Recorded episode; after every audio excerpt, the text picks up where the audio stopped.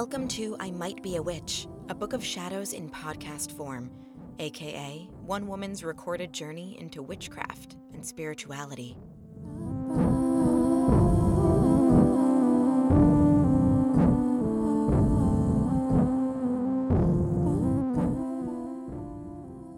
Hi, I'm Calliope Dawn.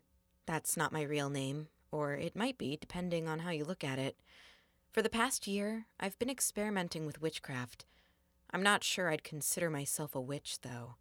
That's what this podcast is about. You're listening to the personal account of a 31 year old woman who you might call a baby witch. More on that phrase later. But for now, let's say I'm learning, dabbling, dipping a toe into the world of witchcraft before fully diving in.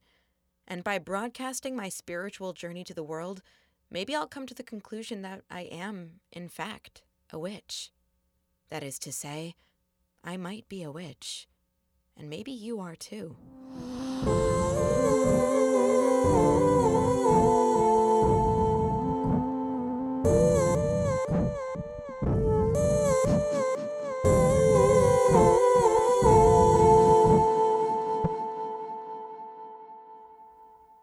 Let's start from the beginning. I'm six years old, and I'm running around my backyard full of wild brambles with a bucket in hand. I find herbs and beautiful stones, and I carefully curate them, deciding which will be deemed useful for my specific purpose. I go into the kitchen and I fill my bucket up with tap water. My mom asks, What are you up to? Making a potion, I reply. She laughs. When the time has come, I go up my secret path to the lilac tree I found in the old untamed gardens behind my house. I put my bucket down and stare into the water. In the shadow cast by my own face and the reflection of the sky, I get lost in the rippling image, and I ask to see the future.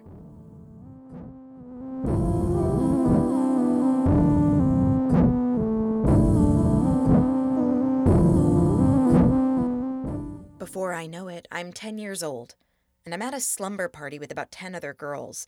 We're eating pizza and drinking Pepsi, stuff I'd never normally be allowed to have, watching MTV and blasting NSYNC till we're screamed at, Turn it down, don't make me tell you again. After a few hours of games, gossip, and sugar induced dance offs, girls start falling asleep in piles on the floor. Remember the first girl who fell asleep at a slumber party? I was so jealous of her. I was always the last. It's 2 a.m. My friend Georgia and I are eating all the marshmallows out of the box of Lucky Charms. We've got the elementary school version of that glowy buzz you get when you smoke a joint with your BFFs in college. It's delirious and silly and weirdly bonding. We make a pact to stay up all night for the first time. We wander to her big sister's room to sneak onto AOL. Mind you, when you're 10 years old in the year 1999, if you're on AOL past 8 p.m., you're probably up to no good. But Sis is out of town, and this is a rare opportunity. Nicole, another girl from the party, is already in there, glaring at an HTML website with a black background, little pentacle gifs floating around the page. She says to us in a low, dead serious voice, You guys ever heard of Wicca? The mood in the room shifts. Nicole is the type of girl who seems much older than she actually is. More so than hitting puberty before the rest of us, she has a sadness in her eyes that makes me think she's been through something I won't ever understand. She's also the smartest person I know. In other words, you don't mess with Nicole, but you listen to her.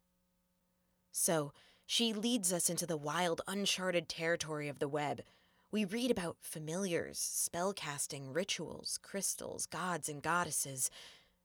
Before dawn, we start a book of shadows. Before dawn, we start a coven.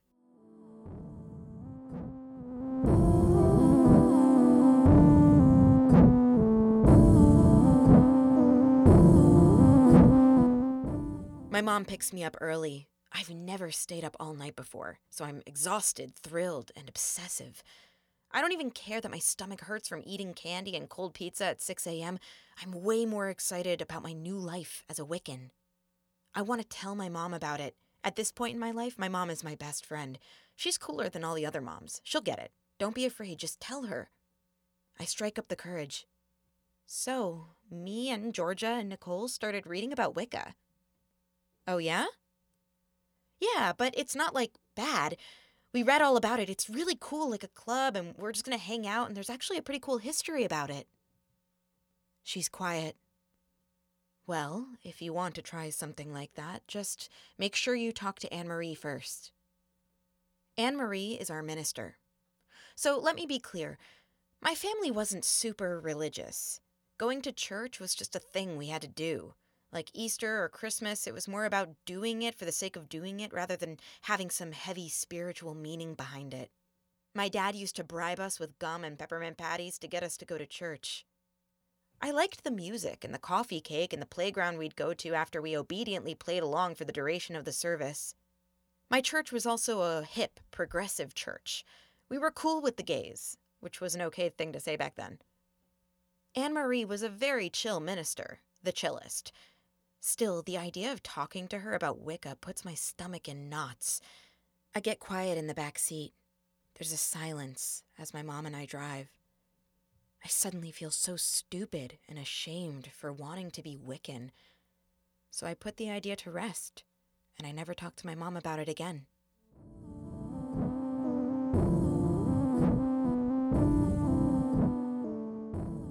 I start to keep a journal for myself. It's got black pages, and I use milky pens to draw stars and fairies all over it. I have a crystal I got from a spiritual shop in my town. They have Native American art, essential oils, and the shop is sunlit and musty at the same time. It's my happy place on the busy main street of our little town. One night, in the dead of winter, there's a full moon. I sneak out of my house. The air is still, like you can hear forever, but the moon is close, and the light bounces off the shiny blanket of snow. I'm standing in a world between bright bluish white coming from above and below, it's one of those nights that feels like the daytime on another planet. I collect a handful of snow and thank the moon. When I get back inside, I put the snow and the crystal in a jar, and I carefully place it on the illuminated windowsill. I write in my journal my recipe for moon water, get into bed, and doze off to the sight of my magic taking place.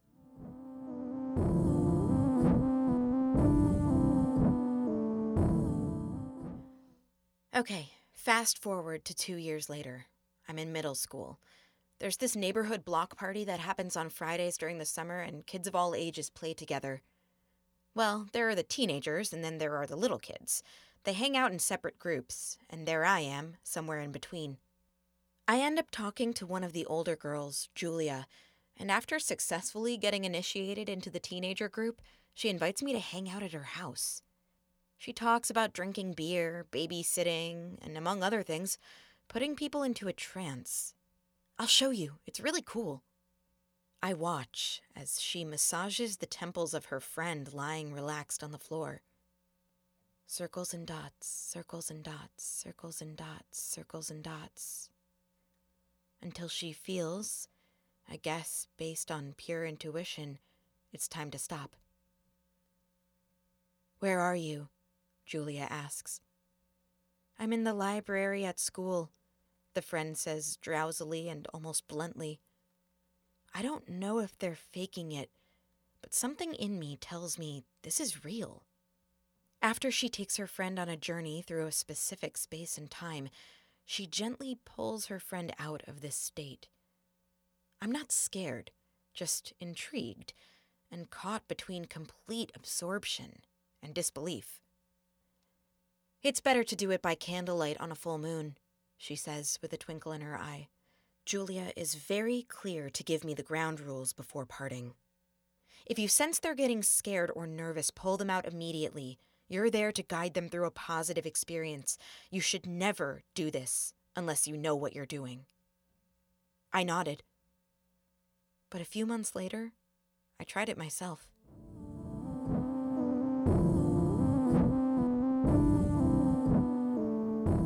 I think there's a correlation between witchcraft and the weird rituals girls do at slumber parties. It's like fantastic feminine folklore passed down from who knows when.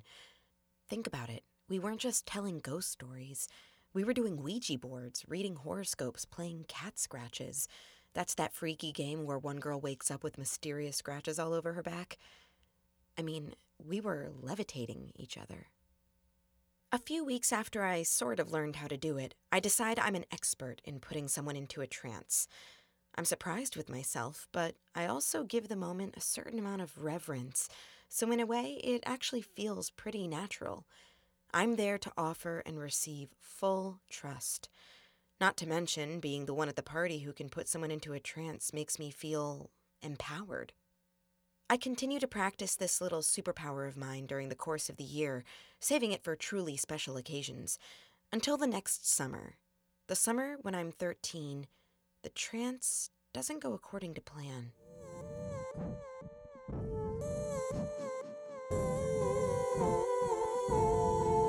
I'm at sleepaway camp for the first time.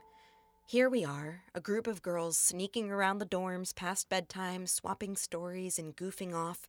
It's a beautiful time because this summer is the last summer before we all truly become aware of our bodies, and self doubt hasn't quite crept in yet.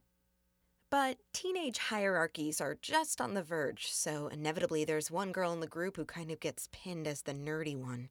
I know, middle school girls are the absolute worst. Stephanie is sweet, though, and we all want to be friends. She gets pressured into being put into a trance. I assure her I've done it many times and we'll all be there to support her. She's hesitant, but she finally agrees. She lays her head in my lap, and I begin. Circles and dots, circles and dots, circles and dots, circles and dots. Where are you? She doesn't respond. Can you hear me? Where are you? Stephanie's body gets tense and her face scrunches up a little. Stephanie! No, she says. No, no, no. Her voice cracks and her body starts to shake. Wake her up, one of the girls says. Stephanie! Stephanie, you're here! No, no, no! Her body convulses and she's sweating and crying. The girls start to panic. We gather around her and jostle her, trying to get her to snap out of it. Finally, she opens her eyes and gasps. She looks terrified and weak, and her face is pale. I never put someone into a trance again.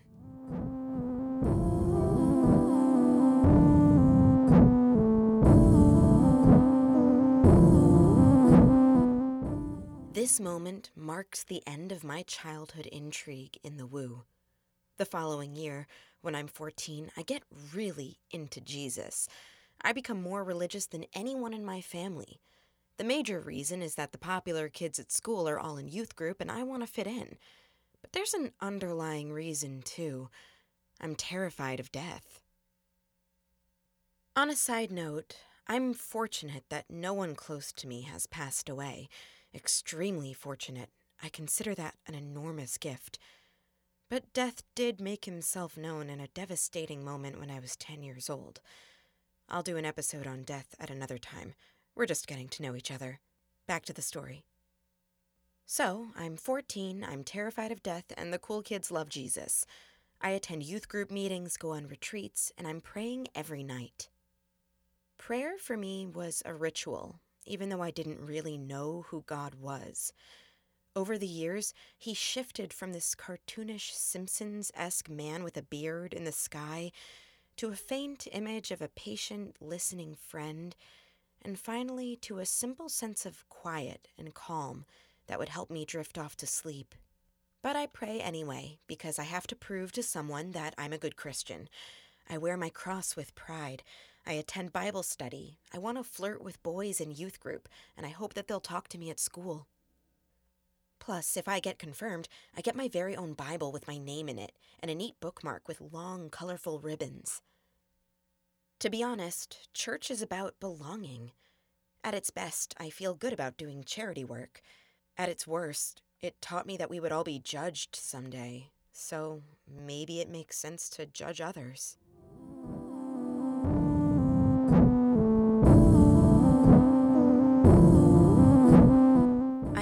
High school, and I'm accepted into an AP World History class, which feels really impressive. I'm a 14 year old taking a college level course. I never thought I'd be smart enough for it, and let me tell you, I struggle, and my test scores are terrible. But in this same year, I get confirmed into my church. I learn about the history of world religions.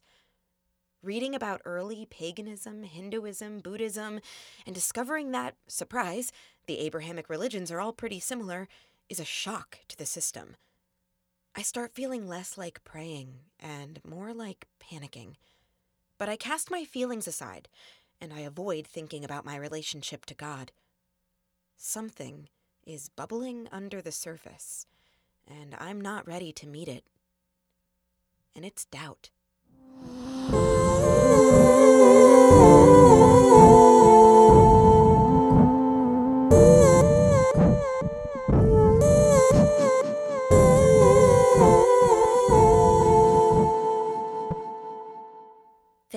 For listening to I Might Be a Witch. Spirituality is an incredibly personal thing, so thank you for tuning in with an open mind. I'd love to hear from you. Find me on Instagram at I Might Be a Witch Podcast, and I'll see you next time.